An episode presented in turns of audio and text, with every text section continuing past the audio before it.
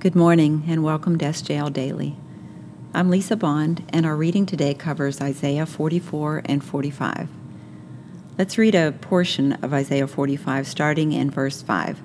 This is a prophecy concerning Cyrus, whom God would use to release his people from captivity and allow them to return home. It reads I am the Lord, and there is no other. Besides me, there is no God. I equip you though you do not know me, that people may know from the rising of the sun and from the west that there is none besides me. I am the Lord, and there is no other.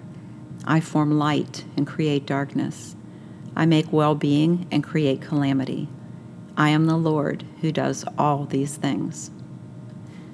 Now, if you read chapters 44 and 45, it will be hard to miss this repeated phrase that God is driving home I am the Lord, and there is no other we might not think that this phrase is worth the repetition it gets. In other words, we think that we get it the first time. Sure, I know that He's the Lord and there's no other.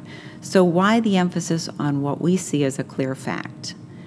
Well, it speaks of God's uniqueness, His incomparable nature, to those who have trouble seeing it because their hearts had turned to other gods.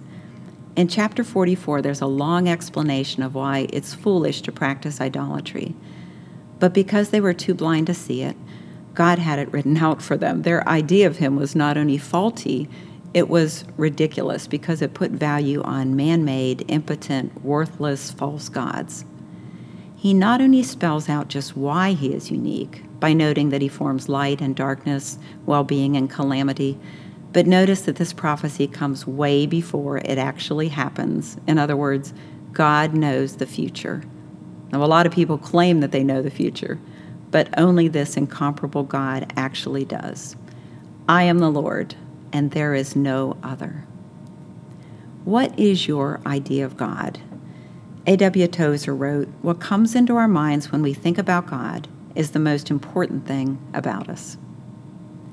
Is God truly unique and worthy of exclusive worship in our eyes? If we think of God as someone whom we can manage, if we say that we will worship him only if we understand what he's doing and agree with it, then that would be exploiting him and making him into our image rather than the other way around. You might have heard people say, well, the God I worship wouldn't do that.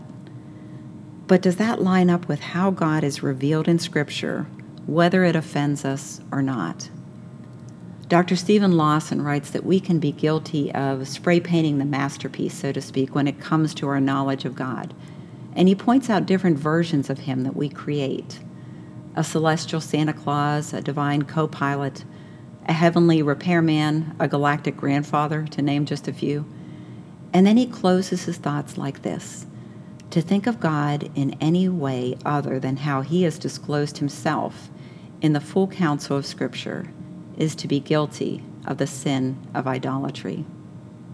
Now, we don't think we're guilty of idolatry, but we probably could use some correction because we often put our desire to learn about how to do things better and how to have a successful life over learning about this glorious God, his perfect character, how he works, what he desires.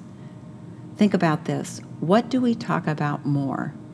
How to be a better parent, how to have healthy relationships and lifestyles, how to not be so anxious, you know, how to cope with the ups and downs of life. Or God Himself, how good He is, how He's worked in our lives, how we found Him to be faithful. Both are clearly important, but which topic grabs us more? Where do our passions lie? We are so into self improvement that we neglect learning about the one in whose image we are made, and through the work of the Spirit, are becoming. I am the Lord, and there is no other.